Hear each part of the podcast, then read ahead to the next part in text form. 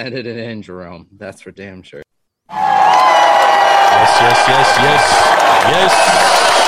What is up, everybody, and welcome to the Taproom Sports Podcast.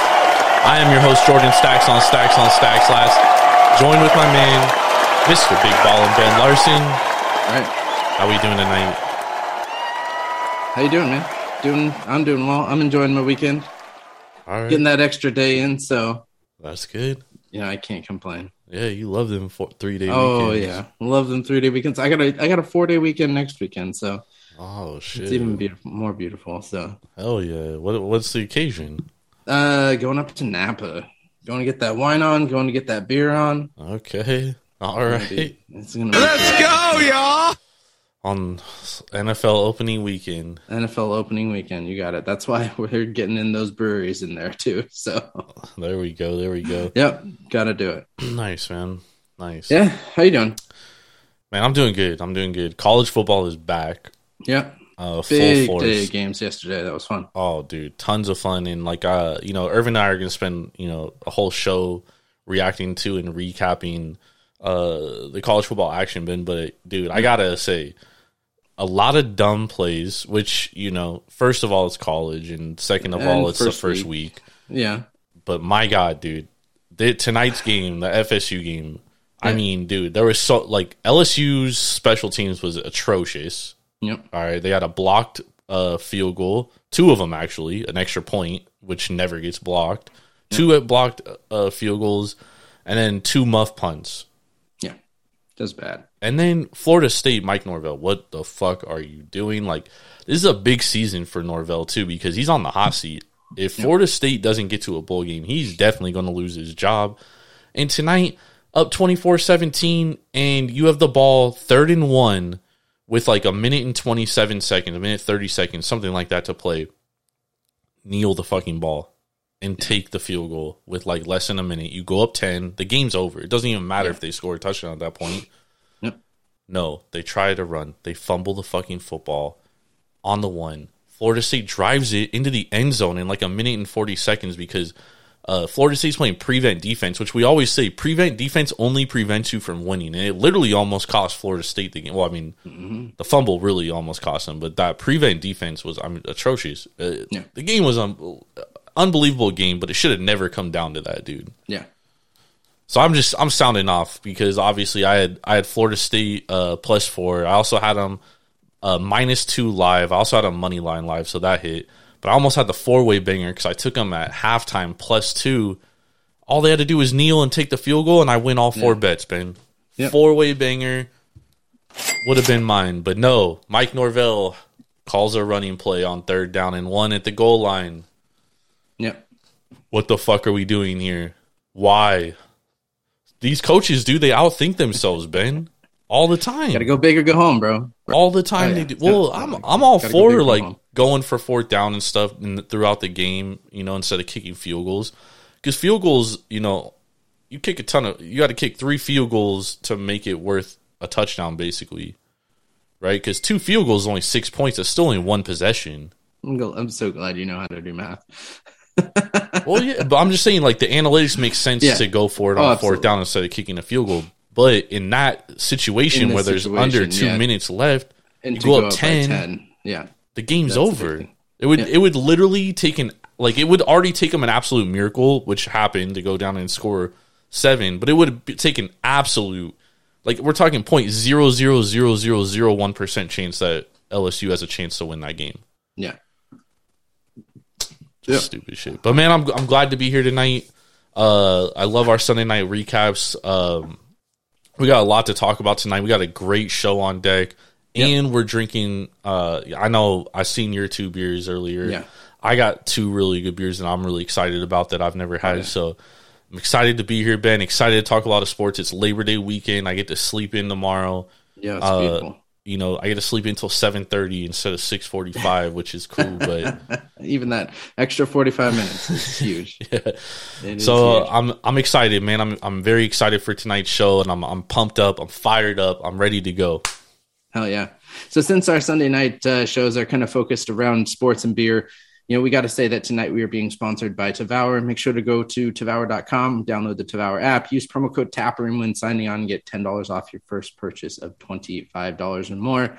But the reason why we do beer on our Sunday shows is because we really wanted to kind of push that notion of sitting at a brewery, sitting at a bar, drinking beer, talking sports. And that's kind of where we started with the basis of this podcast. And this is where we want to keep going with it because what goes better with sports than beer and what goes better with beer than sports. Facts. So we, uh, you know, we want to support our local breweries, support our, our local bottle shops, make sure that, uh, you know, everything really just supports those people who are making, you know, one of the best drinks on earth. So can't, uh, can't deny that. So I'm, uh, each week we're going to, you know, discuss two beers that we, uh, we have on this show two beers, two alcoholic beverages. Last week we were uh, it was a little different, um, Yeah. but uh, I've got two beers. I think Jordan, you've had one of these. Um, you know, from this brewery. This is my time to uh, my time to shine with it, and I got another one from the same brewery that I'm really stoked about. Um, and then you know you've got two beers that I don't think we've seen either on the show before. So Yep. uh, tell us about your first one.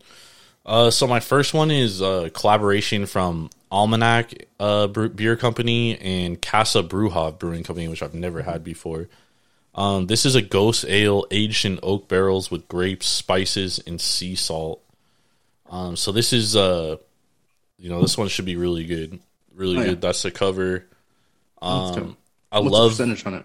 Oh, just four point five. It's it's a light beer, but I I love like you know I love sours obviously. Oops, and uh but I really love like barrel aged ghosts or sours. Like that's like my go to. Obviously, I got like a couple of them right behind me. That were like the two of the best I've ever had. Um, so yeah, man, I'm excited for this one. I've I've like I said, I've never had what is that Casa Brewha before. Never tried it. So you know, this is a beer with them in Almanac, and I love Almanac Beer Company. Almanac's great. Yep. They make some awesome beers, so I'm excited to try this one. Um, really looking forward to it. Yeah, last week I had that cherry supernova from Almanac, which was Oh, that's right, you did tart. have that one, yeah. yeah, it was it was super tart. So, um, all right, so I have a beer that I'm going to start off with one that you've had. Uh, and this is from Revision Brewing Company. Both of my beers are going to be from Revision today, um, and they are out of Reno, Nevada. And uh, this is called Reno as fuck. So, um, you know, it's uh, it's one that we've seen kind of throughout Reno the AF. yeah, no AF. it's literally Reno as fuck. And uh, you know, reading about this beer, it's actually pretty funny with the description that they give. So it's an 8.4% double IPA. Um, and it's a hazy, hazy double IPA, so it's going to be unfiltered here. So, embracing the no holes barred, pure, dirty, clean, crass culture of the greatest place in the world, this beer is a reflection of the city it was born in. It's real, down to earth, and unfiltered. You don't buy this beer, you earn this beer. This beer is Reno as fuck. Um, so I'm excited about this one. You've had this before. Um, I have. Not. So, you know, 8.4, we're going big. We're going to start big and then uh, move on to, to another, you know, great one from Revision. So, Hell yeah, man. I'm looking forward to it. Very Yep. much looking forward to it and very much looking forward to this show. Um, so we got a few things to talk about on today's show, but first, and like I said, we're we're not going to talk a lot of college football because you know Irvin and I are going to spend a whole show on it tomorrow. So make sure to tune into that nine fifteen. and nobody wants Pacific. me, nobody wants to listen to me talking college football. That's for Hey, I mean you you tuned into some games this weekend. You had you had action on some of them, did. so I did. you know. And I'm sorry for giving you uh, USF plus 11 and a half. That was uh, That happens. You know, I was telling you, you know, one of the best handicappers in college football that I follow uh, came to find out he he too was on USF 11 plus a pl- 11 and a half, and I was like, Yeah. I felt really confident at that point. I was like, oh, okay, Yeah. this is good. They started in the hole really fast. It is 21 nothing, really Yeah, quick. Went down quick. Uh, so you know, and then they they actually look good in the second half, to be honest. Uh, but you know things didn't work out their way, and then BYU enough. BYU for some reason kicked an onside kick with like two minutes to go. I don't, I don't know, but you know there was a lot of crazy Major League Baseball this weekend too, man. So Yep. you know the Mets they go up to uh, they take two out of three against the Dodgers, flying high on um, they're at home against the Yep. Nationals, and they lose two of three against the Nationals. Plus, Max Scherzer leaves his start on Saturday, uh, and he says it's due to left side soreness, and it's precautionary because he has had like an oblique strain there before. Yeah. I mean, I, I want to touch on the the Mets first and foremost because you know now it's only a one one game lead in the NL East between them and the Braves. So, you know, what's your thoughts on on the Mets here and kind of how the NL East could shake out? Yeah, I mean it's uh you know to be honest with the way that the schedules are coming, you know coming down to the wire here, I wouldn't be surprised if the Mets did lose that top seed in um, you know in in the NL East.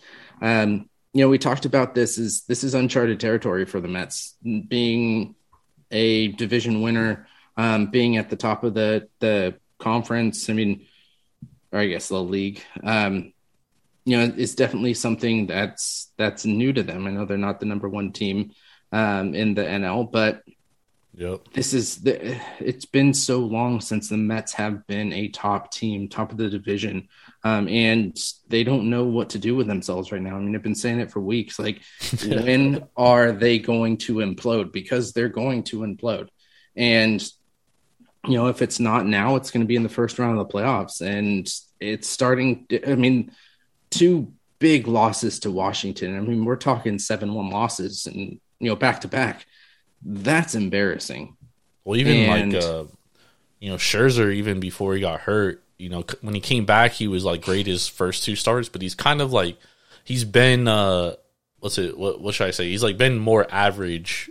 Yeah. You know, he hasn't been like that dominant Scherzer either. So it's like now he goes out with an injury, and he could downplay it all he wants, dude. Like you don't leave a start if it's like No.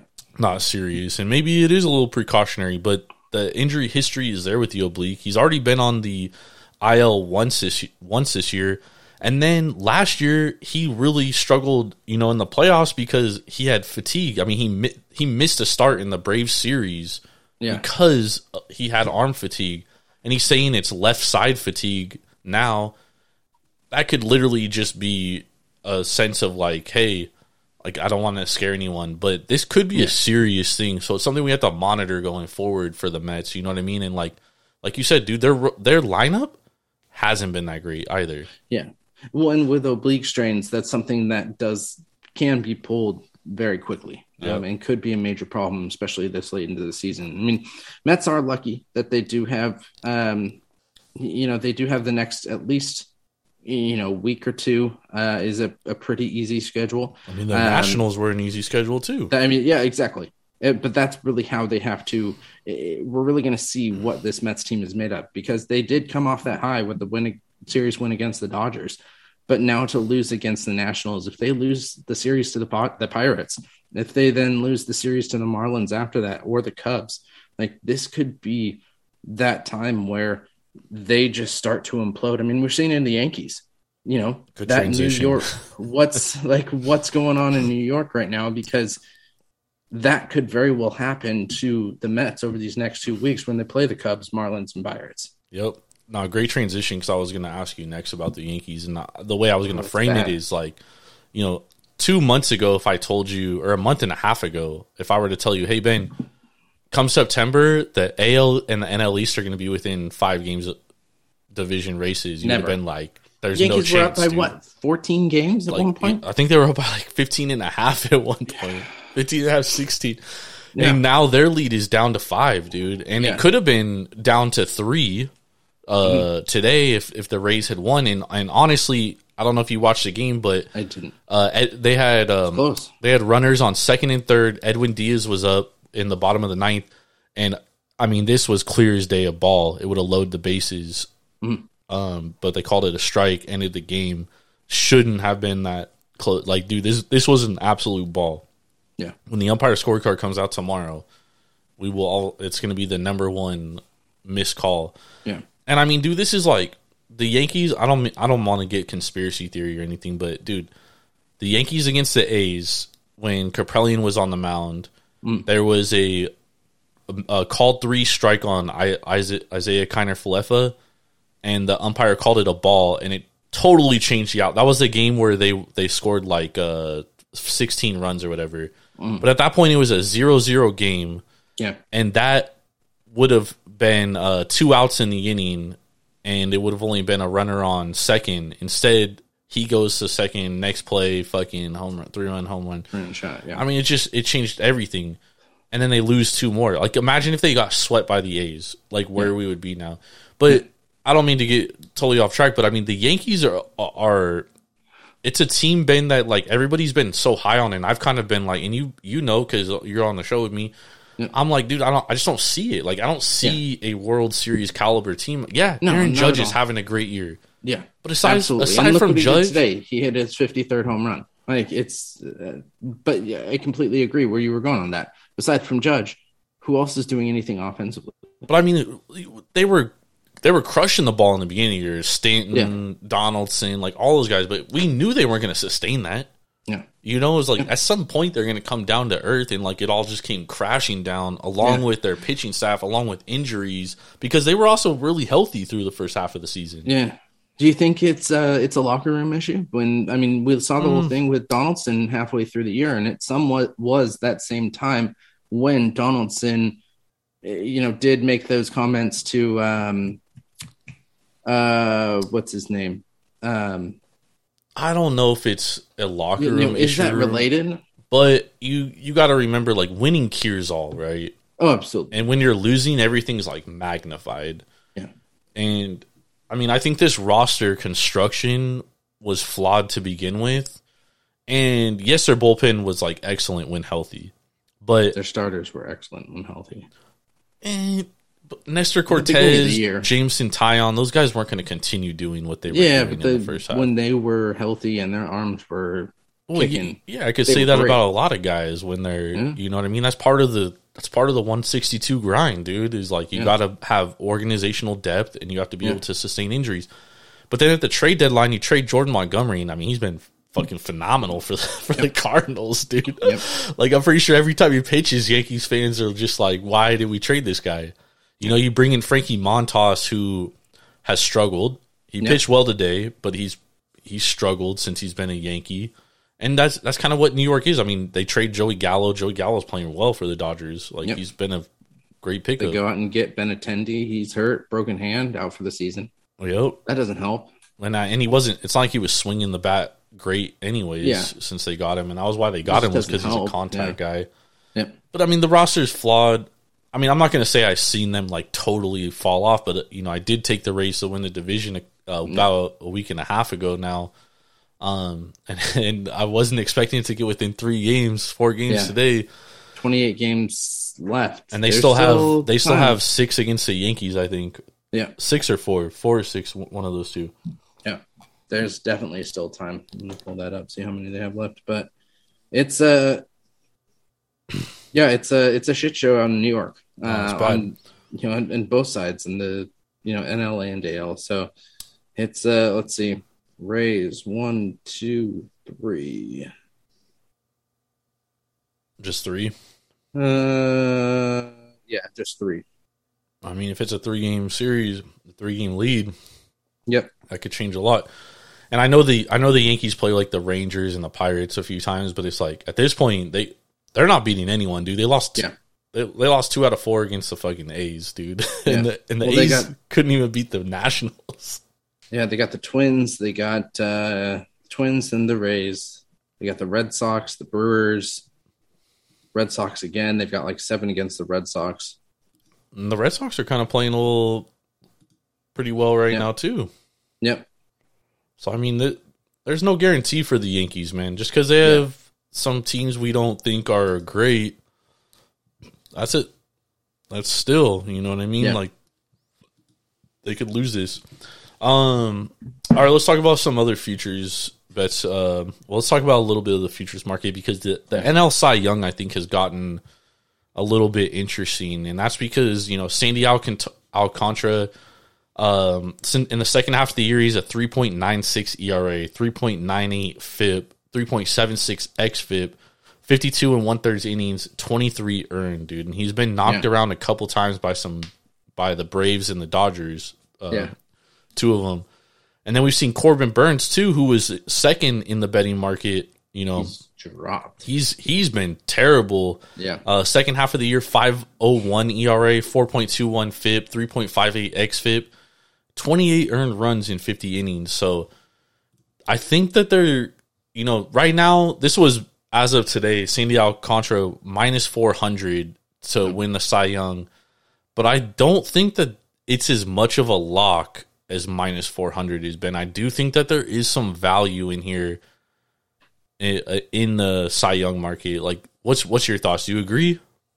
Uh, I just don't know if there's enough time left because you think about it, you know, we're probably going to see what three more starts, four more starts out of each pitcher. Yeah, Um, and, and can you get a pitcher who who's actually going to go out and just, yeah, I mean, rake is not the best word in that, you know, in that sense, but just destroy in each of those four games that that's remaining.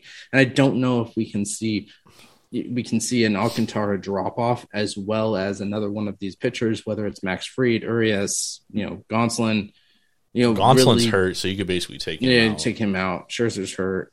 Like, well, so this you're really nah, Huh? I got it. I got an I got an angle to this Ben. I, think you can put Max Fried in there, but Nah, I got an what even better Spencer angle. Strider? No, I got a better angle.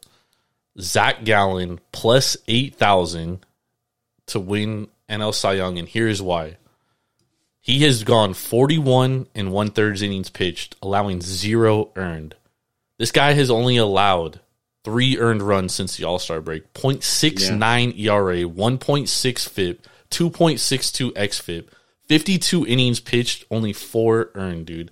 Zero earned in his last 41 and a third innings. Voters have recency bias for sure, dude. Yeah, And if he continues that, like, what if he gets to like 60 innings pitched? No earned, dude. yeah, but being on the Diamondbacks takes so much away from. Diamondbacks are the third best team since the All Star break. They have Oh, the third best record. they're they're they're hopping up, but Arizona is not that market. They're not really. dude. It, I saw. I've watched. Uh, I watched Felix Hernandez get a NL or AL Cy Young, and he he was Yeah. like five and eleven on the year for a bad mm. Mariners team.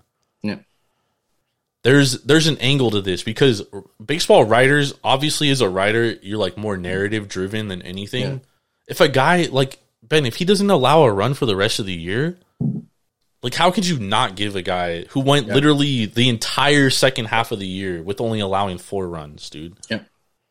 I think there there's there's some value there, dude. Well, and, and it's definitely definitely good value. You're absolutely right. It's good value there. You put a hundred down, you're winning eight thousand. yeah, So There's you know some that's value, something, dude. You know, you know, ten bucks wins you eight hundred.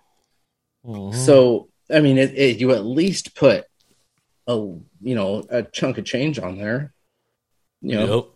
you lose 10 bucks you lose, lose 10 bucks there um you know but the potential for winning that is incredible But I mean, like, is Sandy really a lock? Because if it is recency bias, like, dude, I mean, Sandy Alcan- Alcantara, the, the NL Cy, pitcher, but the NL Cy Young is supposed to be for the entire year, and you know, you know what I, how I feel about Sandy, Yeah. the Sandman. But he hasn't been good in the second half of the season. no it really hasn't he really hasn't he was incredible lights out the first half of the season Yeah, he had like a really one point oh four. ERA, and Yeah. now he's over two. Like it's you got to take that into consideration. I was actually going to say behind Gallen, who actually might have a better shot, but I do think that Gallen, if he continues the scoreless inning streak, I think that could benefit him. And at plus eight hundred uh, or eight thousand, I think that there's incredible value in this play. But I think Julio Urias plus nine hundred is also a great play because in the second half of the season, first of all, in the first half of the season, he's fourth in entire Major League Baseball in ERA. But in the second half, 1.1 ERA, 2.88 uh, FIP, 3.82 XFIP, 49 innings pitched, six earned, Ben. He hasn't lost a game.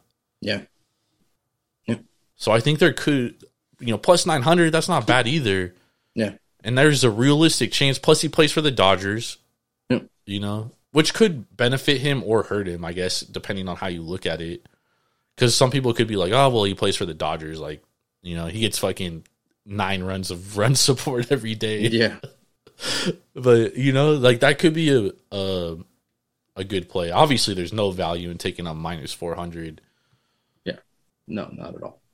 But I do like that Zach Gallen and Julio Urias play.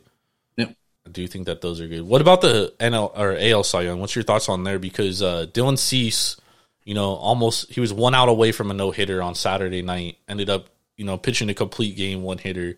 Yeah. What's your What's your thoughts on uh, on the AL Cy Young? Do you think that there's any value outside of Verlander, who's minus one fifty five right now? I mean, I think you can still play, you know, play that Cease at plus 110. I mean, he's been, you know, he, he was a kind of under the radar pitcher, at least for the first half of the season. And he's just really continued that. And he is the best thing out of, you know, out of Chicago there. So, Yep. um, you know, I, I think that that no hitter would have been, uh, it's such a big push for him to win that, you know, that Cy Young. But I mean, with Verlander and Cease being so close, these last four starts could change it. and Verlander's hurt. And Verlander's hurt. So, you know, seeing that he doesn't, you know, if Cease can can continue to to pitch well, and let's see who are, who are the White Sox playing. White Sox have think- a series against the Mariners coming up, Yeah, but I think but that, he won't pitch in that series because he just pitched tonight. yeah, I think they're uh But I mean, dude, there is a chance that the White Sox could win this division, dude. As crazy as that fucking sounds, Mhm. I mean, you know, Cleveland is playing some atrocious baseball right now. I mean, these dudes just cannot get right, Ben. They are they're slumping very bad. So he's going to pitch against Oakland. He's going to pitch against the White Sox, or sorry, against the Tigers. He's going to pitch against the Tigers again, and then he's going to pitch against the Padres. yeah, and they're only two games out of the division lead. Yeah. So I, I think you can still kind of put money on Cease. I mean, I should have put money on Cease months ago, and Dude, you, midway you, through the you called it like plus six hundred, dude. yeah, and that would have been really nice. But like, I think you can still, you know, go for Cease, and and knowing that he's going to have an easy, you know, four games to close out this, you know, this uh It's crazy because this, this season. And if he makes, if they get to the playoffs, I, Yeah. I'd almost lock it as Cease. Yeah, I mean, it would it would definitely be up there. This is this market is crazy to me because Shane McClanahan was a betting favorite heading into the All Star break. Yeah. I mean, he had like three bad starts in a row, and like the the odds like quickly shifted to Verlander as the favorite. I, I talked about narrative betting between be for writers um earlier, and I think that like that narrative of Justin Verlander is still like the best narrative for baseball writers who are the people that vote on this. Yeah. So it's like if he does manage to like make like a start or two and he still is like as dominant as he has been in this year, I think that he's absolutely going to win, regardless of what Dylan Cease does the rest of the year, regardless of what McClanahan does the rest of the year. I do think that it's only between those three, though. I, I don't think anybody else has a has a chance. No. Um, but that's a that's the thing that's tough about voting awards, dude. Is like you have to get in the mind of the people voting on the awards Yeah. because me and you could sit here and be like, hey, you know, Dylan Cease has been the best pitcher in the AL all year. I think we would both agree on that Yep. through so far this year. But it's the story. But yeah, there's no story because he's not 40 years old and and doing it. You know what I mean? Like he's not Verlander. Verlander has a lot of history with these writers, right? So Yep. That's a that's a tough thing about voting futures like this, in my opinion. And if you can get some inside information, like if you find a baseball writer that has a vote, you know, hit him up on Twitter and be like, "Hey, where, what, what way what you leaning, dude?" Because you know these guys all talk to each other, which is why it's a it's a tough market. And and some books don't even take action on on Cy Young winners for that very reason Yeah. and they'll probably close the market. They'll probably close the all all books will probably close this like two weeks left in the season. Yeah. you won't be able to bet it. So if you want to bet it, now is the time. Especially a guy like Zach Gallen, especially a Julio Urias, especially a Dylan Cease, because if Verlander's out any long, if he doesn't pitch again for the rest of the year, this is basically Dylan Cease's uh, award to lose, man. Yeah. Yeah. All right, before we get to our uh, the playoff races, I got to mention uh, Albert Pujols 695 home runs. Ben, the countdown to 700. Is he going to get there? Oh man, he's. Uh, I hope so. Yes, I'm gonna go yes. He's fucking There's close, got to be dude. there's got to be a bet on that. There's got to be some book who's who's got a special MLB bet. I'm I'm sure like my bookie at least has to have something on that. He, some uh, I don't know if any. Uh, I don't know. I'm, if- just- I'm gonna check my bookie right now. They they usually do those uh those special bets. But that would be uh, some interesting odds to get in on because that's pretty. That's five home runs, dude. Five home runs in 28 games, so one out of every four to four and a half games. If he He can do it. if he faces lefties, dude, Yeah. I like the chances. God, if he gets 699, that's gonna suck. Bro, if he gets six ninety nine, he's definitely coming back and playing next year. There's no way he's gonna finish his career at so? six ninety nine. I would hope so. I don't know. I don't know for a fact, but Yeah. I would hope so, dude. You can't you can't go out like that, Ben. Oh, I mean, agree with you, but I've also heard that it doesn't matter where he's at. He's gonna. Yeah, I mean that's a rumor. Yeah. But who knows, dude? Once it, because I mean, he's not there. Like, what if he gets there? What if he gets to six ninety nine? You know, and he's just like, dude, I'm one away from seven hundred. Just go hit seven hundred next year and retire. Yeah.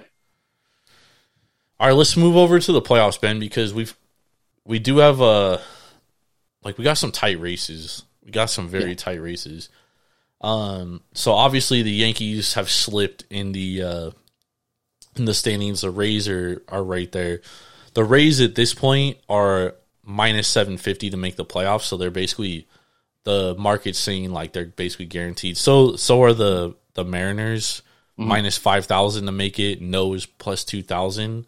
Um, but however, they're only two games up on Yeah. Toronto and only two and a half up on on Baltimore. So I honestly think there is, and they were they're on a seven game win streak, so they're gonna lose some games, and they've gotten pretty fucking lucky in this seven game win streak too. Yeah. So I do think that there is some possibility like they could regress. I do think at plus two thousand, it could be a play. I mean, I don't know if if if you really believe they're not going to make the playoffs, but you know, a couple bucks on there Yeah. Exactly. could turn like out that. to something. You know what I mean? It's but like that plus eight thousand. yeah, but I think Zach Gallen is a way better opportunity of winning That's the true. Cy Young. um, and then we got uh the Cleveland Guardians, Ben minus one twenty five to make the playoffs. Yes, no plus one hundred five. A week ago, they were like minus three twenty five to make the playoffs. I mean, dude, they have gone absolutely south, dude. One in nine in their last ten games. They've just been atrocious, dude. Yeah. Like they've been one of the worst baseball teams tonight. Or the game. First of all, this game was delayed like five hours. They resume the game. They're down three to one. They come back, tie it three to three. They have an opportunity to win the game in the bottom of the tenth. They have runners on first and third, zero outs. Josh Naylor grounds into a fucking double play. You could basically write the rest of the story because the Guardians cannot hit with runners in scoring position right now. They can't hit at all. Like they're not hitting the ball. They are absolutely cold. The bottom of that lineup sucks so much, dude. Like It really does. after you get Steven Kwan, uh, Jose Ramirez, Josh Naylor sometimes, Rosario, Gimenez, dude, the rest of that lineup sucks. Yep. They stink. Yep. And I put a future on them to win the AL. Yikes. I I just can't believe. Tough times. I just can't believe it's tied in the Central. Yeah, Can't. and the Twins have been playing like so bad, dude. Twins You know what I mean? bad, like yeah. somehow they're right there. Twins have been playing bad, And now the White Chicago's Sox have playing life. and they're they're two games behind. Like the Central is just trash compared to. I mean, I guess the the East is just the really the dominating the the powerhouse of the AL. Yeah. Um, you, you know, the AL West is got a couple teams here with the Astros and Mariners, but the AL Central. I mean, if they were in, if any of those these teams, the Guardians or the Twins, being the top of the Central, they'd be second to last in the East, and they'd be third in the West. Yeah. It's just such trash division this year. It's Well, we knew it was going to be one of the worst divisions in Yeah. I mean, we figured the Twins or the Sox would have a better record than they do right now, especially since they're playing the Royals, the Tigers, and the Guardians. Yeah, but the 17 Roy- the Royals have like some nice young talent, dude. And when you got young talent, like this is the In a time where they of like they upset people, dude. yeah, It's why it's what you have to look for, look for when you're like handicapping these games daily. Like they got guys fighting for roster p- spots. yeah, but I mean, they're still four and six in the last ten. They're still not doing well. Yeah, and uh, and as those winning teams, like these are the games that you need to take care of, Yep, the business you need to handle, and that's what a lot of them are not doing. yep, You know what I mean? Like a lot of these teams that are in, like the Orioles, for example, they have the A's today. They won two in a row against them. They're going for the series sweep. Adrian Martinez is on the mound, who fucking sucks. Like he's terrible. Like he, I literally every at bat he's like oh and he's like two and 0, 3 and zero. He does, he's in hitter counts. In the Orioles, like couldn't score. They had runners on second and third, no outs in the first inning. Don't score a run. I mean, as if you're the Orioles, you have to take advantage of that. those are the games you have to win if you're going to be a playoff team. That hurts you. You know Yeah. what I mean? Like that hurts your. Now you're two and a half back, and you're going into a three game series against the Blue Jays, who are the team ahead of you. If you don't sweep that series, if you lose two or three, you're pushing yourself back. Yeah, You know, what I then mean? you're three and a half games back, and three and a half. I, I don't know right now if three and a half is is doable. no. There's still plenty of time, but Well, yeah, it makes it tougher. They're playing Toronto and Tampa a lot. it definitely makes it more difficult because yeah. you do play. I don't think they play Tampa at all the rest of the year. Baltimore. Yeah, they if they do, it's only like three games. But they do play the the Blue Jays, and then they only have three left against the Yankees. And I mean, that three against the Yankees could very well be for the division too, dude. You never know. Like, it could happen. So, I don't know. Like, you drop a game like that, that's that's tough, dude. That's a tough one to swallow. I know in the locker room they're they're talking about bouncing back tomorrow. That's tough. Yeah. Um, You got seven against the Blue Jays. yeah, so that's huge, dude. They that's huge for the Blue Jays and the Orioles. Like both those teams. Oh no, they have ten more against the Blue Jays. that could very well decide who makes the playoffs, dude. Yep. Last three games of the season are against the Blue Jays. Three before that, the Yankees. Mm, I mean, I would love to play the Yankees right now because they are they're struggling, dude. Yeah. If I'm a team, that's the team I want to face. But man, that's that's tough for their. Still a bad loss for the Orioles, but oh, having Oh, yeah, ten is still nothing. still good because that's a team ahead of you. So if you take if you take seven out of ten, six out of ten, you're looking pretty Yeah. good, dude. You're Yeah. looking very good. And obviously, Seattle's not going to win every game, and and Tampa, they've looked really good in the last two weeks, man. I They mean, really have. Yeah. their pitching, I'm surprised. their pitching is incredible, but they cannot hit sometimes, dude, Yep. which is an issue. It really is. All right, what about the National League? Is this one kind of sewed up? Do you think the Brewers have a chance? The Brewers just got swept by the Diamondbacks. Do the Diamondbacks have a chance? That might be a better question. The Brewers did not get swept. Uh, or they lost two out of three or three out of four, Yeah. whatever it was. Yeah. I mean, the way the Diamondbacks are playing, they have a chance. Um, especially with the way the Padres are playing. Um, Bro, facts. I don't. I mean, do they have a chance? No, they don't. But I mean, mathematically, it's still possible. Brewers, I, I just don't see them as much as I want them to beat the Padres.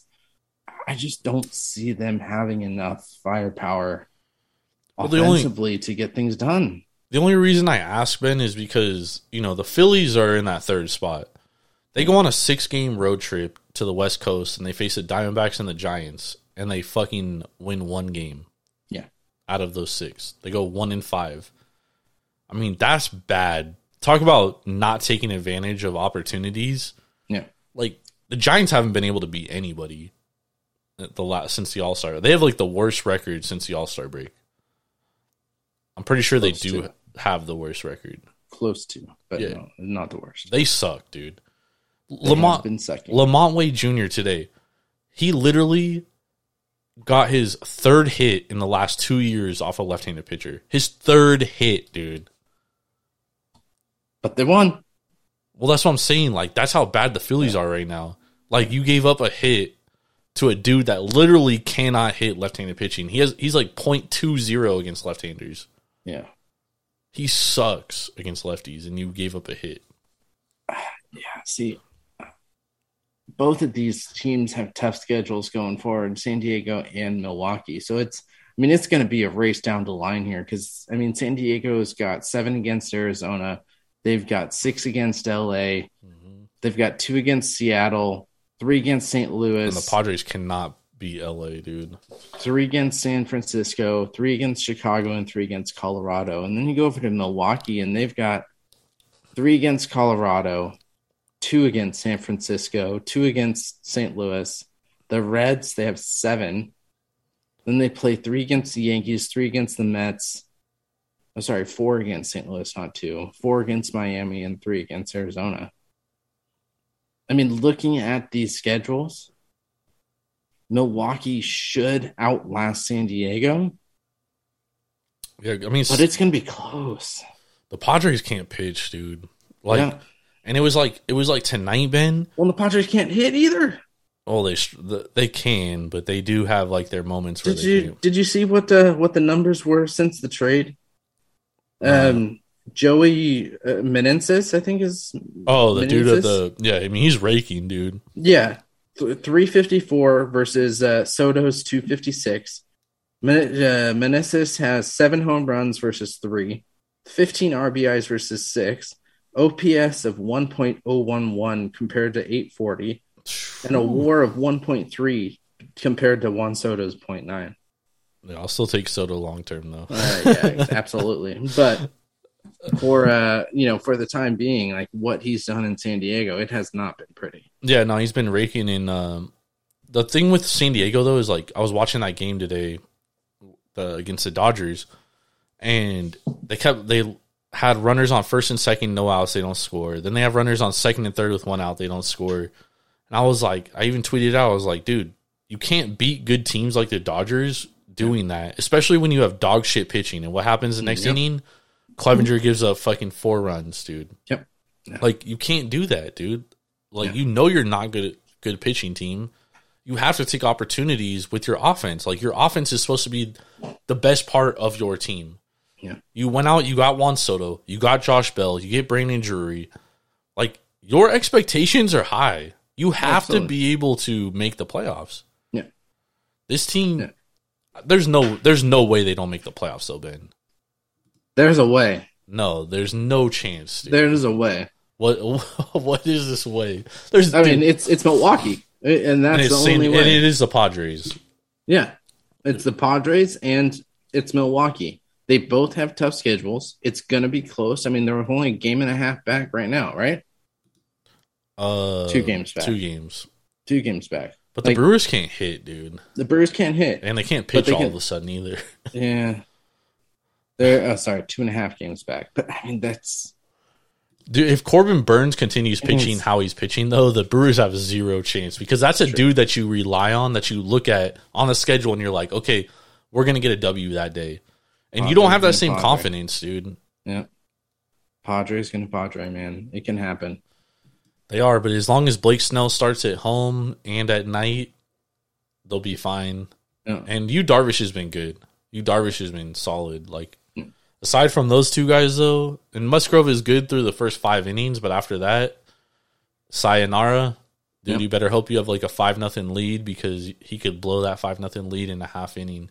Yep. But man, dude, I would be absolutely shocked, Ben, if the Padres don't make the playoffs. But let's move over to our uh, top five teams so we can take a quick break and then get into these N- NL uh, NFL futures. Sorry. Yep. Um, with kickoff going on on Thursday. So, um, Ben, what's your top five teams look like this week? All right, so we're going to start with number five. Uh, not much movement here from last uh, last week. There's a little bit of change here, but uh, but we've we've got some. We got a pretty solid list of the top five. Number five is going to be the New York Mets, 85 and 50 on the year, three and three this week, five and five over the last ten. Um, you know, I just got to ask, like, is this it? Is this the implosion that I've been expecting? That we've all been expecting? Um, they did have that big series win against the Dodgers, but those two losses to uh, to the Nationals at seven one is really unexcusable. Damn, bro, you dropping um, the Mets to fifth, dropping the Mets to fifth, all the way down to number five. Number four is going to be St. Louis, uh, seventy nine and fifty five. Um, they've just been really rolling in in my eyes really quietly through the NL right now. Six and one over the last week, eight and two over the last ten. Um, they're winning games big though, outscoring their opponents thirty six to sixteen this week. Um, three games over eight runs, five of their six games this week over five runs, and really scoring runs, big offense is what you need going into the playoffs. So uh, they're going to be at number four right now. Number three, Atlanta. 84 and 51, five and two this week, seven and three over the last 10. Um, really easy schedule, you know, this this week with the Rockies and the Mar- Marlins, excuse me. Um, absolutely shelled the Marlins, outscoring them 17 to 3 this series. Uh, they do travel to the AL West this week to take on the A's and the Mariners. So it's going to be interesting to see how they play in Seattle on Pacific Standard Time and against a really hot Mariners team. We're nine and one right now. So uh, over the last ten, so that's going to be. Ice Hawks are kind of hot too, though. Yeah, it's gonna it's gonna be a make or break week for Atlanta here. So um, number two, we're gonna go with Houston. No, Atlanta is the team I was talking about right now. Atlanta goes to uh, the Mariners? Oakland and then Seattle. Yep. Damn. So yep.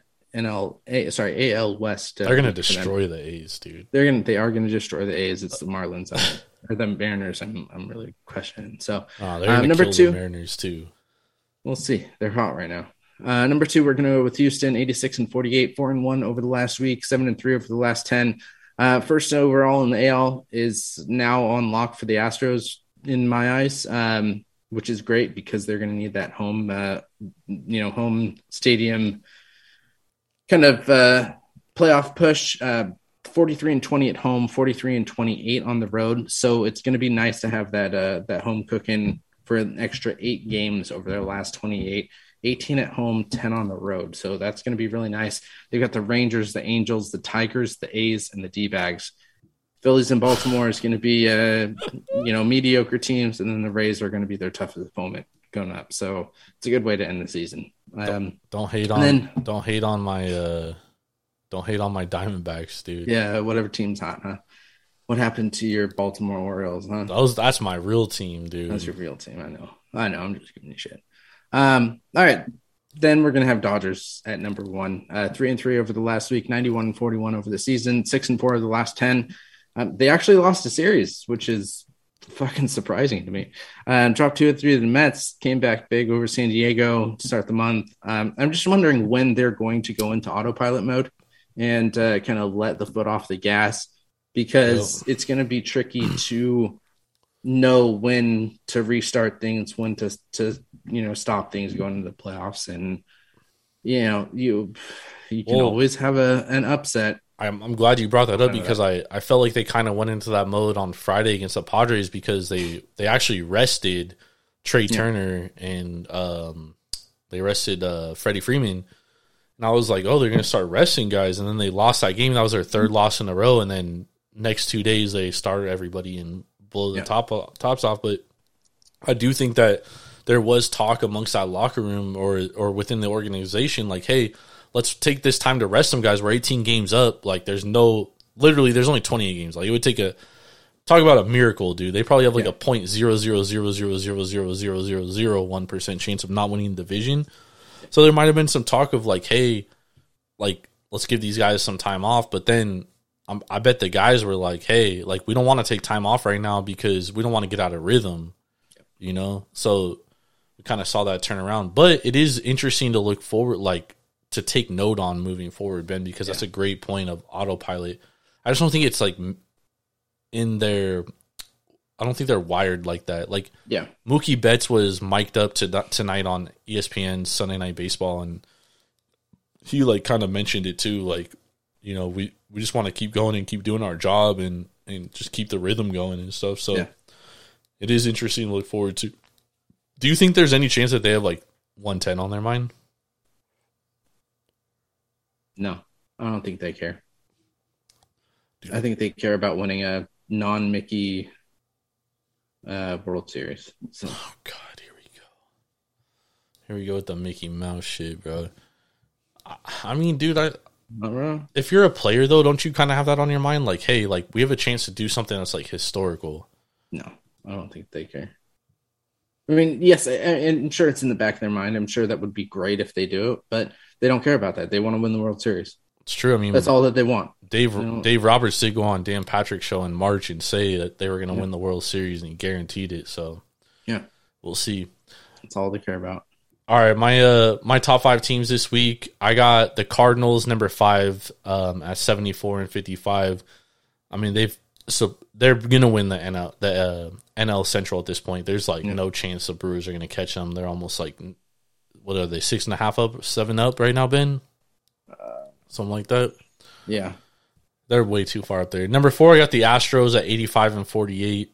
I'm not ready to put them higher right now because they do have the injury to Justin Verlander, and they have they have kind of like stumbled lately. So I need to see some consistency out of them. I need to see um, Yordan Alvarez get back to normal. I need to see. I need to see it. I need to see it before I believe it. Uh, number three, I got the Mets still at 85 and 50. They took two or three of the from the Dodgers, but I do agree losing two or three to the Nats is terrible, dude. Like that did not look good. And then Scherzer leaves his start. I already have a lot of questions about this team, and only being a game up on the team I got at number two is interesting. And I got the Braves number two at 83 and 51 reason being so I've said all year the Braves are a better team than the Mets from top to bottom and and I do believe the Braves are still going to win this division. And uh the you know the Mets are going to have to play from the wild card and hopefully Scherzer is healthy cuz you know outside of DeGrom and Scherzer their starting pitching is very up and down And it's very beatable you know what I mean? Um and then number 1 I got the Dodgers 92 and 41 best best team in baseball. I don't think there's any debate from anybody that watches this sport. They have the most wins. Uh, they just guys get hurt and they just plug guys in and just find a way to win, dude. It's just it's incredible at this point, dude. You know what I mean? And her, Urias is definitely a Cy Young contender. I still I still have questions about the rotation heading into the playoffs, though. I do think that it could be a major issue, Ben. Um, so it's something to to look forward to. But I mean, as far as regular season baseball goes, there's nobody better than the Dodgers right now. So so we're absolutely. Let's fix an error. Uh, Cardinals eight and a half up. eight and a half up, dude. Yep. yeah, that, that division is is absolutely Locked. over. yeah. All right, so we're gonna we're gonna take a quick break right here. Uh, we're gonna get back into it. We got a we got some NFL futures to talk about, um, and then we're gonna get some best bets, and then we're gonna get out of here.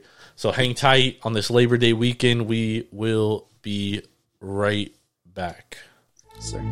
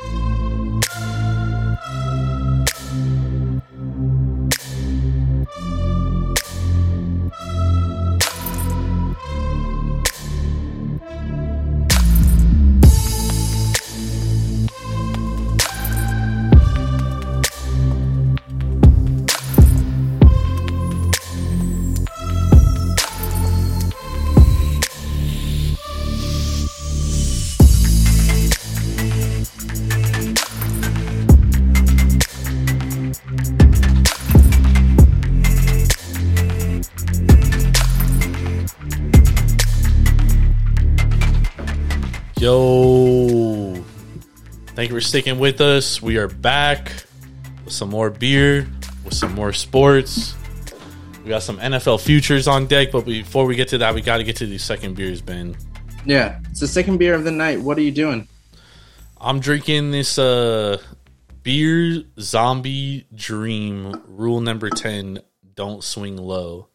Okay. So it's part of their series, but uh, this is a sour ale with Burley Oak Brewing Company with uh, strawberry, coconut, lemon, and lactose coming in at four point eight percent. So it's pretty. Can't Uh, drink that.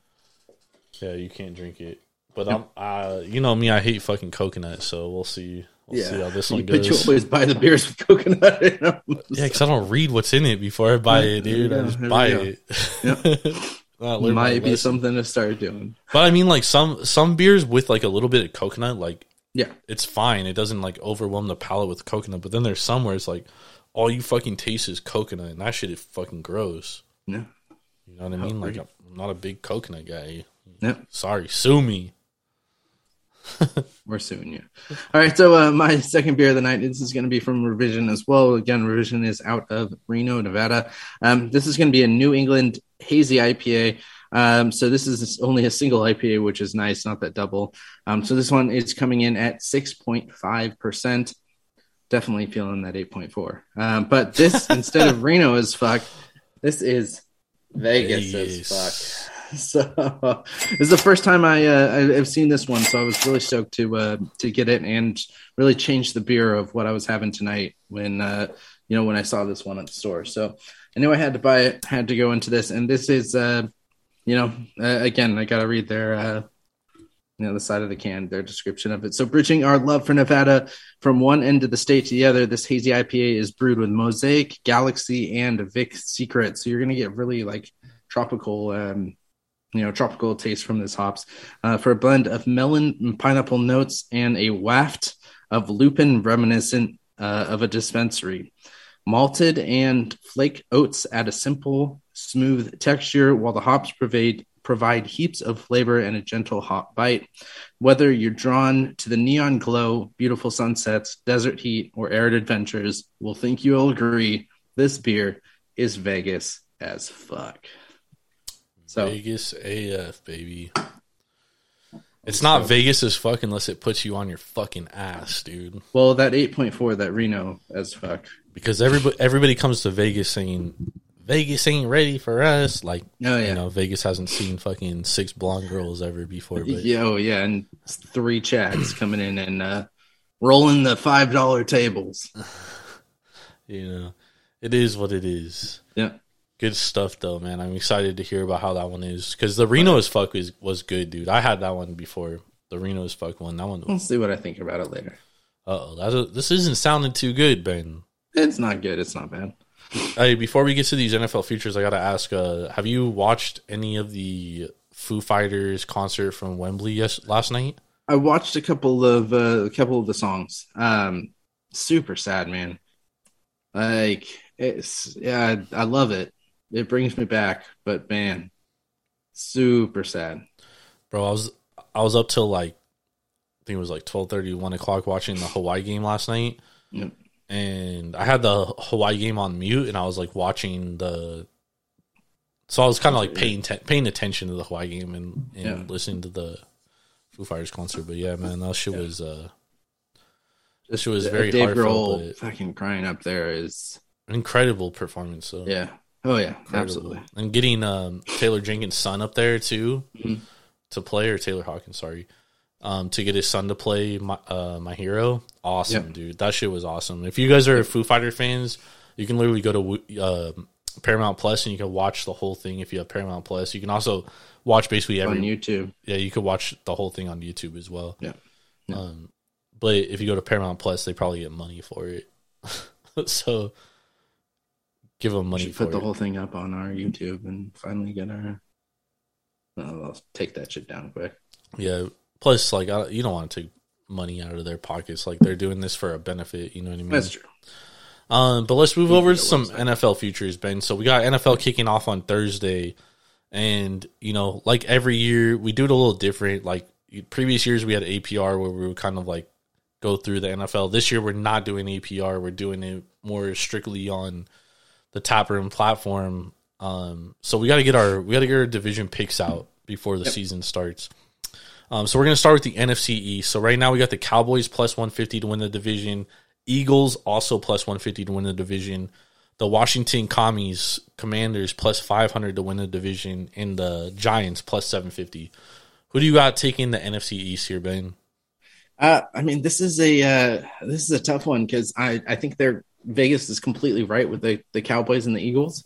Um, I'm going to go with the Eagles on this one. Um, I, I think both of these are are nine to ten win teams. I just don't know which one's going to be nine, which one's going to be ten. Um, I, I, really like what the Eagles have done, and I think they're getting a year older is going to really help them push things kind of over the the hump this year.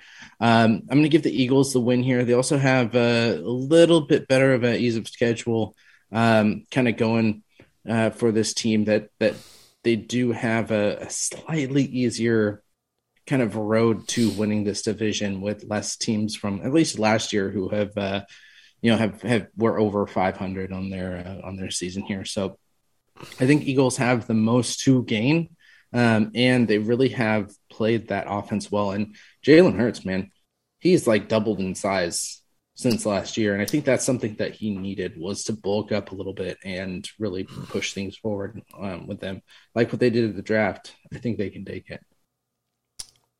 I, I I get what you're going, and the market tends to agree with you. However, I am going to take the Cowboys here. Yeah, um, that's not a bad pick. Strictly because I don't know about Jalen Hurts, dude. Like, yeah. I still have a lot of questions about him. And last year, the Eagles got really lucky, dude. Like, they had seven games where they literally played backup quarterbacks and on a couple occasions they played third string quarterbacks. Hmm. And this is a team that against winning teams last year, they didn't win a game. So I do question their ability to play from behind because they're going to have to play from behind against good teams, right? Yeah. So can they do that? I don't know. I do think that they have a great running game and they do have what could possibly be a top five defense, top seven defense. Mm-hmm so if they're playing from ahead, I do think that they're going to be a lot better. I just don't know if they're going to be able to play from ahead. Yeah. I do think people are overreacting to the Cowboys losing Amari Cooper and Tyron Smith goes down, but Tyron Smith is like at the back of end of his career. I have to assume that the Cowboys were planning for his replacement. I do think losing La'el Collins also kind of hurts. Their offensive line is a big question mark. Yep. But their defense, while it might not be as good as it was last year, I do expect Micah Parsons to be better. I do expect Jabril Cox to be better. I do expect that defensive line to still be able to withhold some of its uh, dominance. Yeah. I don't love the pick, dude. you know what I mean? Yeah. But like Oh, absolutely this is one of the divisions that I'm least confident in, to be honest, yeah. because there are two teams that I think can win this division.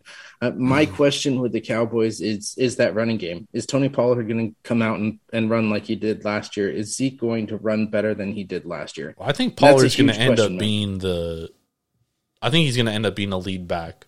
Yeah, a lot of a lot of uh, NFL handicappers that I know, they're really high on on Zeke again this year, but they were high on yeah. Zeke last year, and yeah. he ended up not being that good. So I'm not gonna I'm not gonna put a lot of faith into into um into Zeke, but like I said, I'm not confident in the pick, but for the show's sake, I'm gonna take the Cow- Cowboys plus 150. I, the the thing that really gets me in this division is that the Commanders are over the Giants. Well, yeah, they should that be. The me. Giants suck. Uh, the Commanders not very the good Giants either. Sucked a lot more last year than they should have. The problem with the Commanders though is like they have a ton of talent. Yeah, it's just, we don't together. Yeah, we don't know because last year, you know, we expected them to be one of the better defenses in the league. They underperformed for sure throughout most of the year, and then Chase yeah. Young gets hurt. That's true. Chase Young comes back this year. Forgetting about that that defense. Who's that second uh, linebacker there? I mean, dude, they're like they're just they're loaded on de- the. They have Chase line. Young, and then who's the other one though? They have Payne. They got um. Oh man, I can't even think off the top of my head of all the names, but he got hurt last year too. The defense, they have they have talent. You know what I mean? But like, I we'll see. Washington has a lot of outside shit going on. Yeah.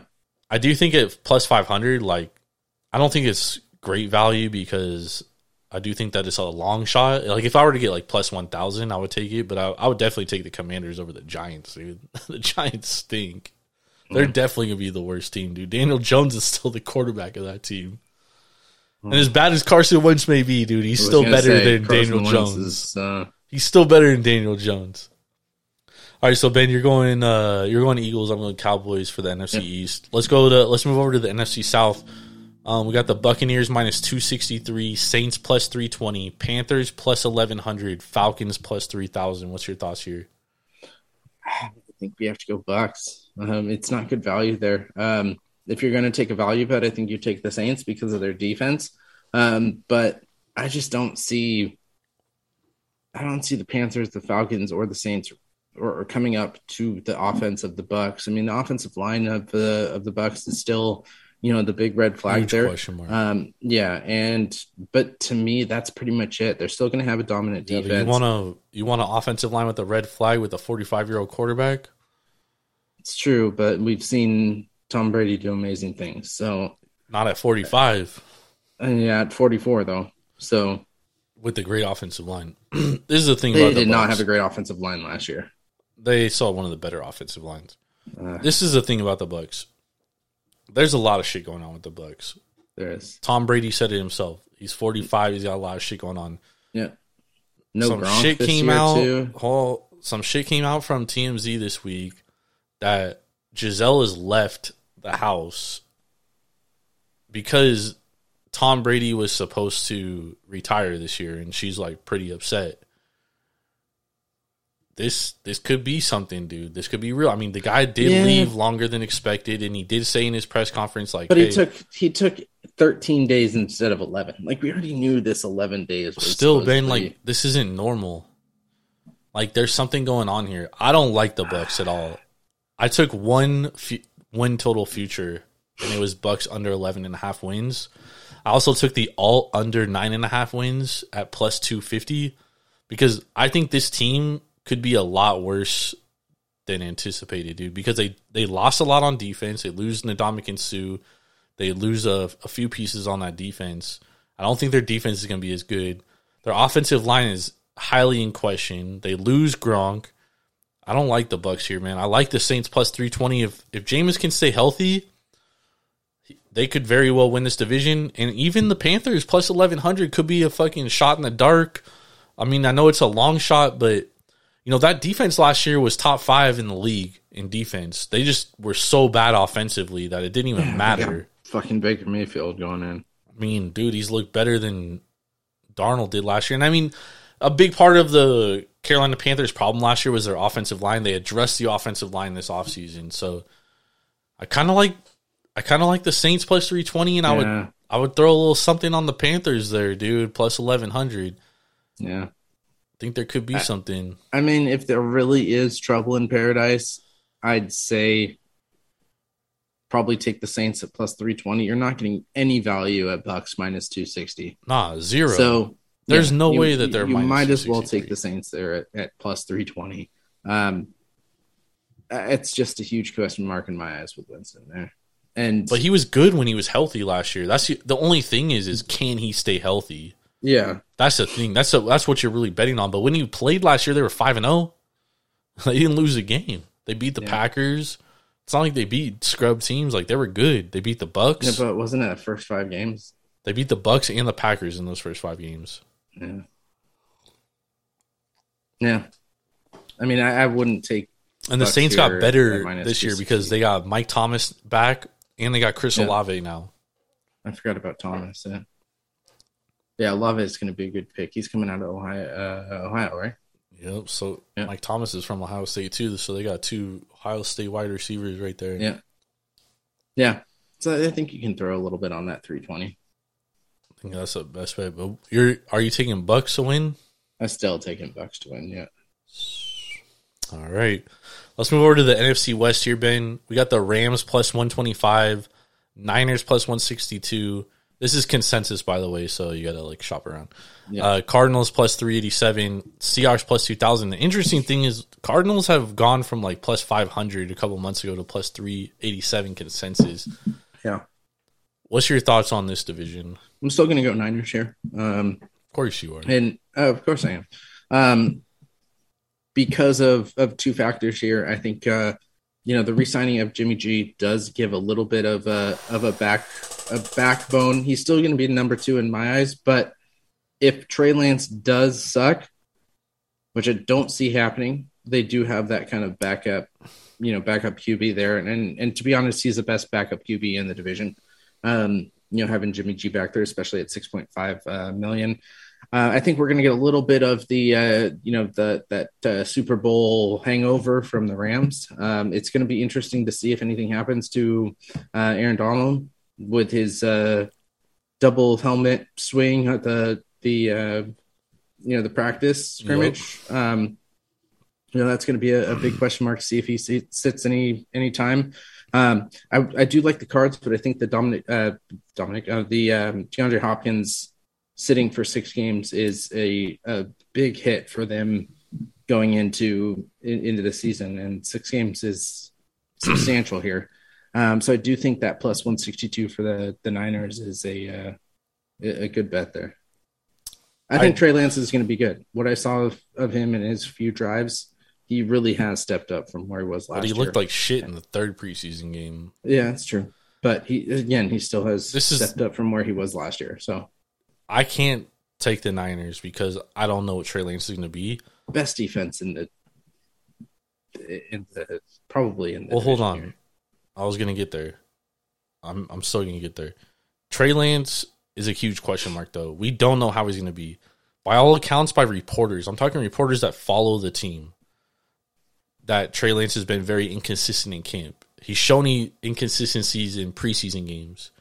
Then Michael Lombardi goes on the Pat McAfee show last week. Michael Lombardi is former general manager of the Cleveland Browns. He used to work for the Patriots. He knows the Shanahan family very well. He said that Kyle Shanahan wanted Tom Brady, and that report came out earlier that Tom Brady was almost about to go to the Niners, and or he wanted Mac Jones. Like, remember when when the Niners were seen at the mm-hmm. Alabama scouting Mac Jones? Like that was his guy. The front office took Trey Lance, so there's disconnect in the front office. He also wants Jimmy Garoppolo because Jimmy knows the system, can run his system, and they can rely on that defense because that defense is Super Bowl caliber defense Absolutely. when healthy. Yep. That defense is absolutely the best, one of the best defenses in football, and this roster is Super Bowl ready. So if you're going to bring in a rookie quarterback, and he's basically a rookie because he only played two games last year, right? Yep. and you got to go through these learning curves with him. Like this is a roster that's ready to win now. Jimmy G's taking that team to two NFC championships and he's taking them to a Super Bowl. Mm-hmm. We could we could sit here and talk all we want about Jimmy G and how he can't make the throws and this and yada yada yada yada. The guy has gotten them to places, and that cannot be debated. It's a proven fact. I think there's internal strife within this organization. I do think that that is is real, and I do think that it could cost the Niners. Plus, the Niners are good, and then they're bad, and then they're good, and then they're bad. That's their trend. I think I think Trey Lance has a four to six game leash here because See, in the first like, four games, it's. I, I think Kyle would do it, but I don't think the front office is going to be like, "Yo, we just drafted this kid." In the first round, we give up fucking three first round picks for him, dude. Like, you gotta play him, bro. Yeah. You can't just fucking. We can't just cut bait, dude. well, I think uh, so. So listen up for the reasons here because you open with the Bears, then you go in, uh, and then you host Seattle. So those should be two wins there. Should be. Should should, yep, should. Then you go into the you go into Denver. They're favored in Denver by three points, so really a six point swing there. We'll see if they can beat Denver. I think that's the big question mark. And then game four is against the Rams, and they're even right now in in Santa Clara. Yeah, So that's I mean, where I'm thinking that four. But then they go and play the in uh, Carolina against the Panthers, and then in Atlanta. So I can see him having that those two games as a, you know, if you don't, if you aren't two and two or better going into the Broncos and the the Rams. If you don't go to four and two after the Panthers and the Falcons, we're going to Jimmy G against the Chiefs and then the Rams again. Yeah, it's gonna be interesting. Um, for that matter, though, I don't like the Niners at plus one sixty two. I also don't like the Rams at plus one twenty five. Yeah. I also don't really like the Cardinals at plus three eighty seven. I mean, this division's a total stay away for me because there's Yeah. no chance the Seahawks win the fucking No. division. So No way. Drew There's Lock no value there. shit. But if I had to put money anywhere, I'd probably just lay it with the Cardinals, only for the simple fact that everybody's shit shit on them all off season, and like everyone's down on them. Like everybody's down on them, When then when's the next Call of Duty come out? bro. Dude, like I'm telling you, bro, Kyler is one of the most talented quarterbacks Oh yeah, in the in No, the league. Call of Duty. I'm just giving you a hard time. And and while uh Hopkins is out for six games, that is huge.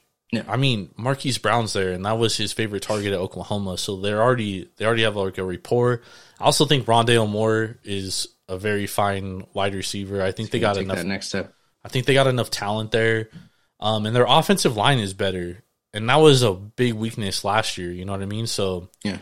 I think the Cardinals, honestly, I think they're going to be all right. I think their defense is going to be better too because Zaven Collins is a year in, Isaiah Simmons is a year in. Yeah. Um, yeah, they lose Chandler Jones, but to be honest, Chandler Jones was kind of He didn't do much. yeah, he was after aside from one game, he was basically trash the rest of the year.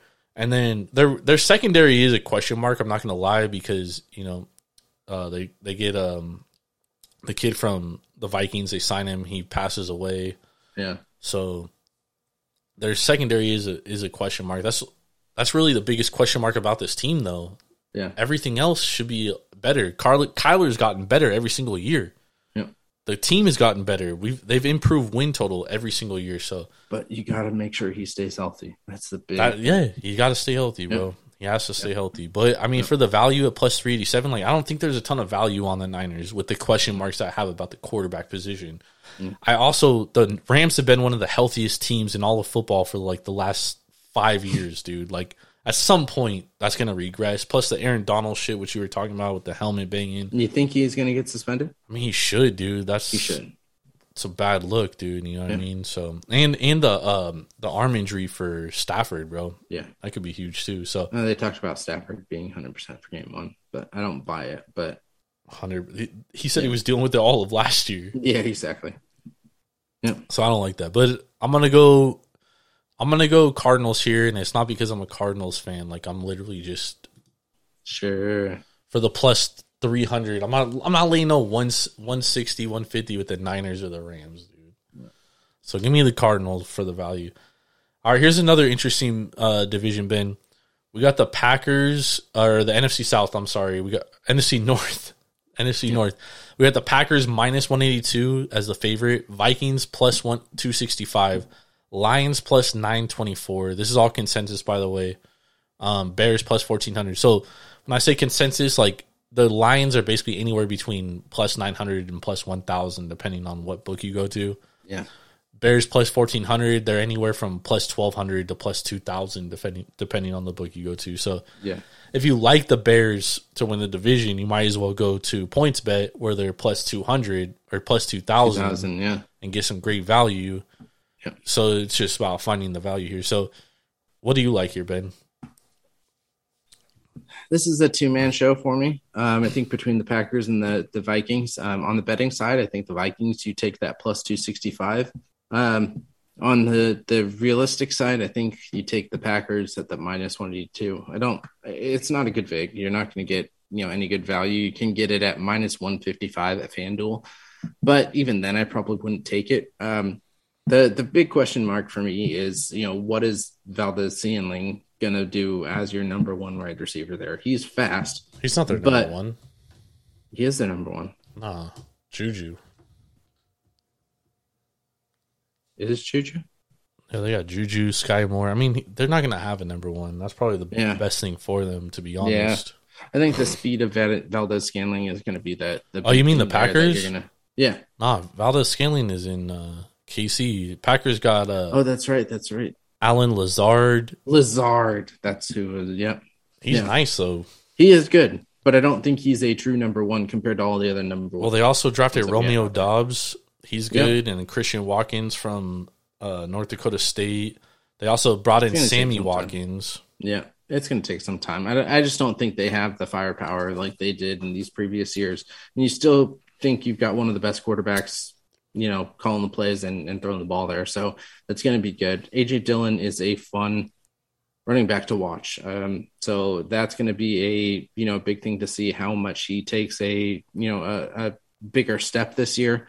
Um, I just don't see the Vikings offense you know, even though they probably have the best running back in the division, I don't think they're going to be going the distance that you know that they need to to get to the playoffs here. So I think Yeah. Packers still take it. Not great odds, but I think think they take the division.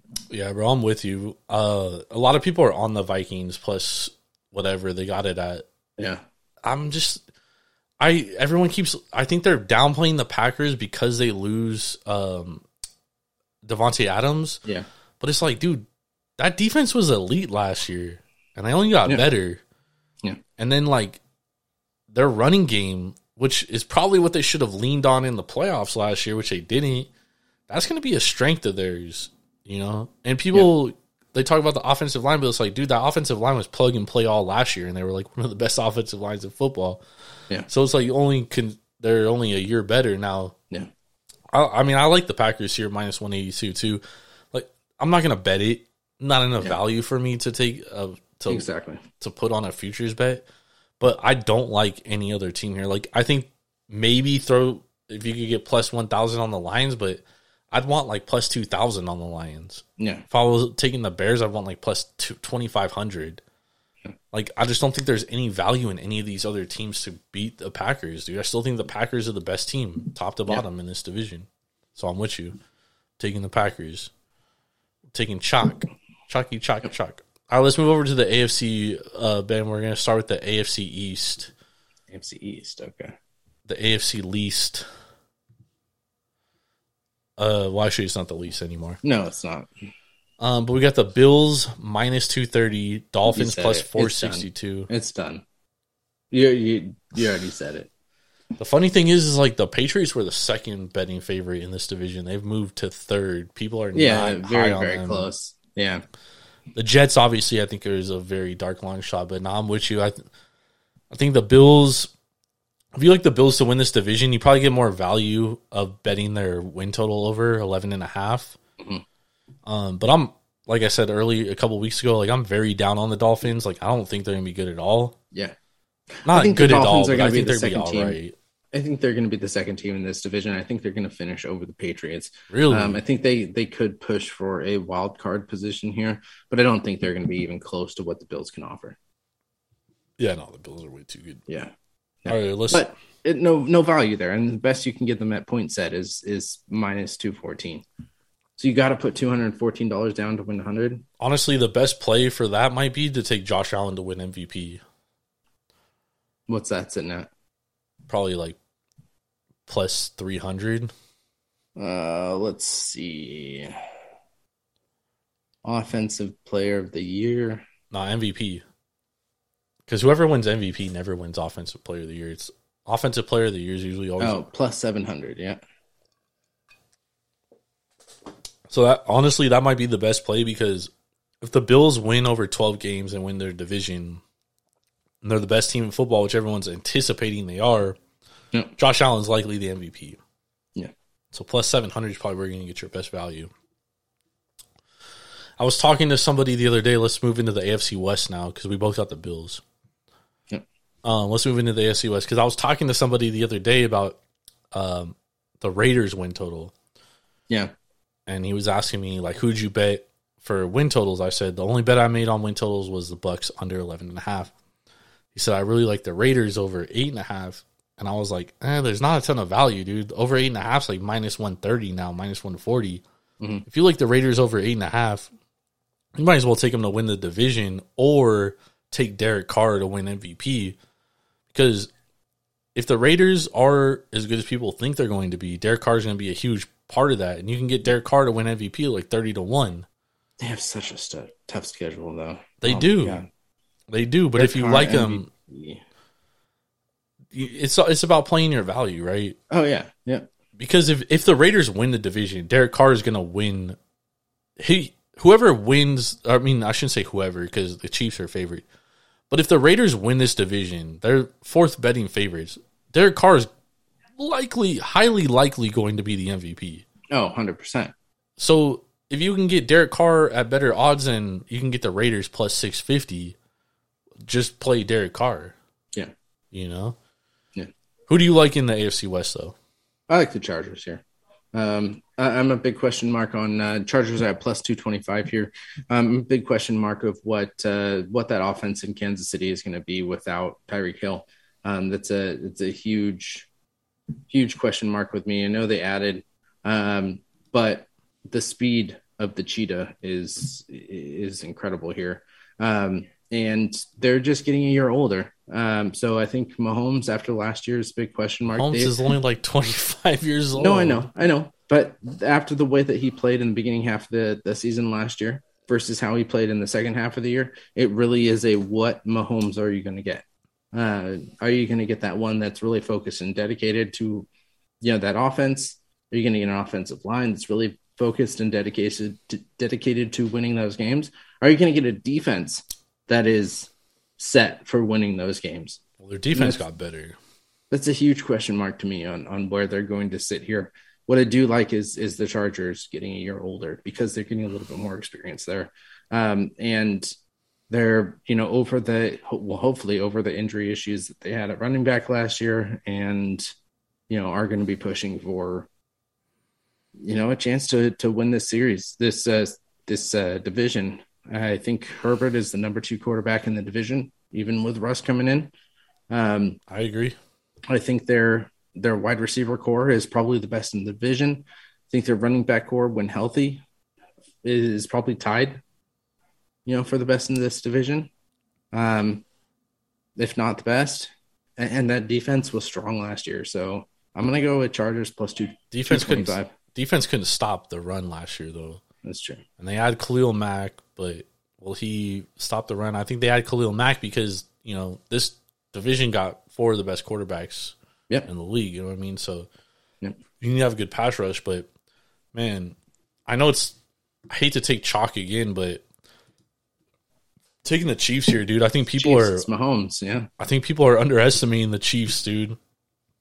And I know that's like weird to say, but like I do think that they're undervalued here. Like last year, they were like minus two fifty to win the. if you can get plus odds on the Chiefs, I mean that is a good bet. yeah, Anytime the- that's a good bet. their defense got better, division.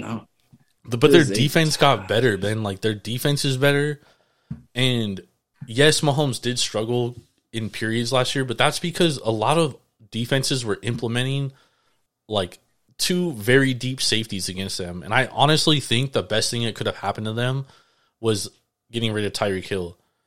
Because Tyreek Hill was a one trick pony, bro. He yeah, was but he was the best one trick pony that there is. yeah, but once they started once teams started taking away those two deep safeties, it changed everything of what he the went from a Chiefs two did. touchdowns a game to a touchdown a game.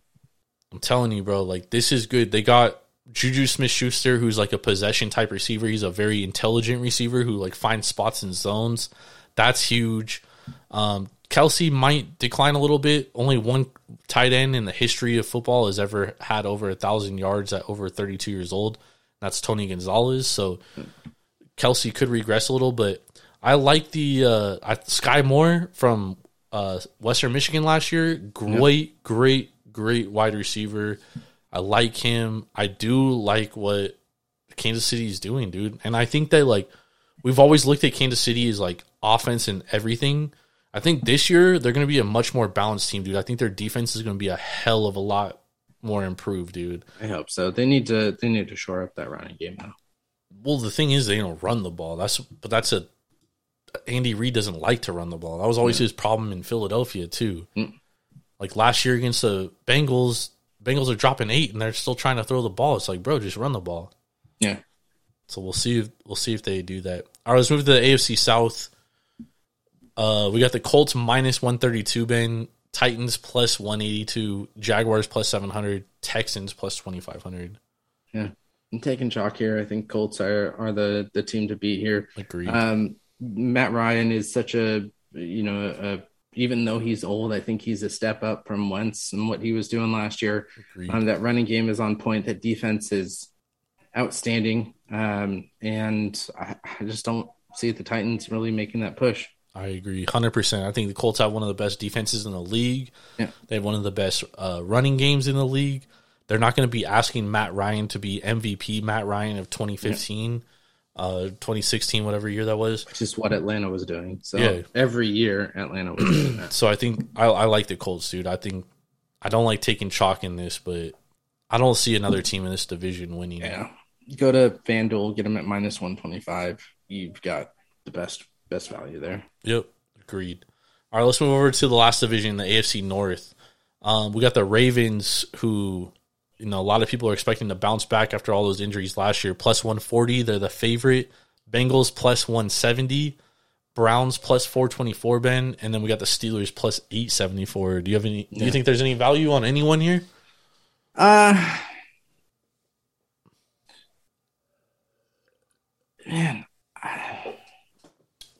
I really want to take a take a shot in the dark and, and go Steelers at plus eight seventy four here. I mean, Um, dude, Mike Tomlin's never lost. He's never Yeah. had a losing season. Yeah, um, I, I mean you can get them at plus uh plus eleven hundred at Caesars. Um, I think you throw a little bit of money there.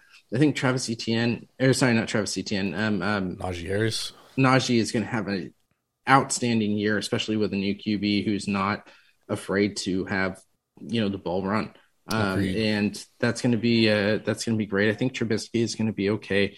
Um, Kenny Pickett coming in at the end of the season, I think can you know really push this team in with you know even though he's got some small hands. But um, you know, I think uh, I think the Steelers have have value there, and it's just a lot better than my other team that I'd go with the the Bengals again.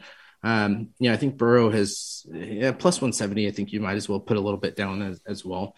Um, but I think Burrow is probably the best throwing QB in this division.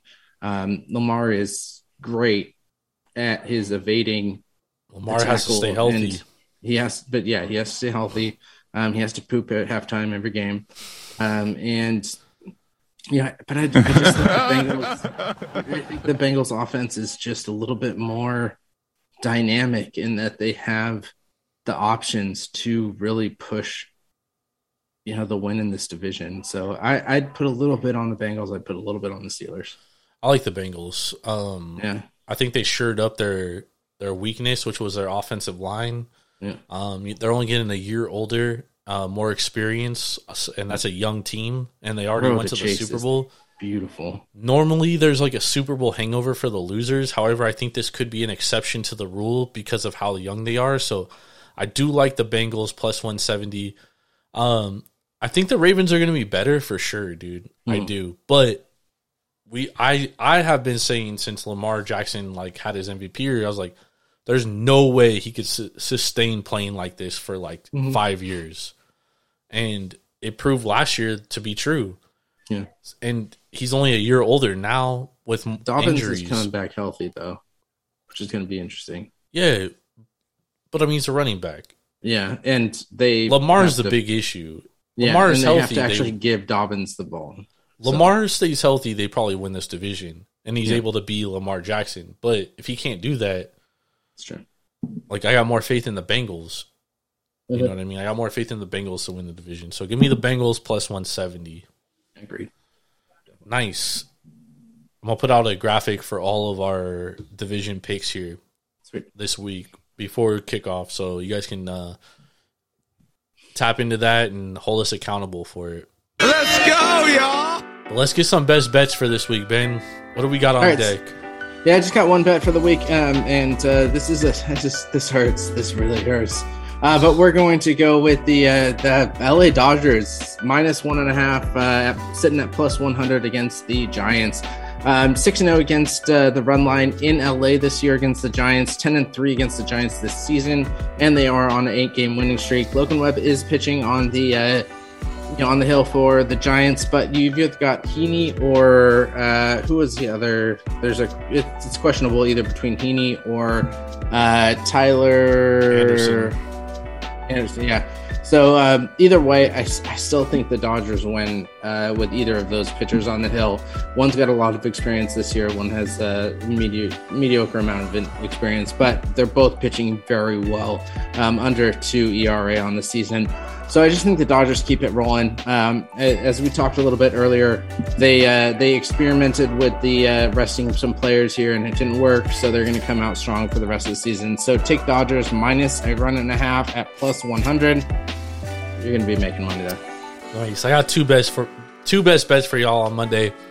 First one, we're going under 51 and a half points in the Clemson Georgia Tech game. Clemson has the best front seven in college, arguably. I personally think they do.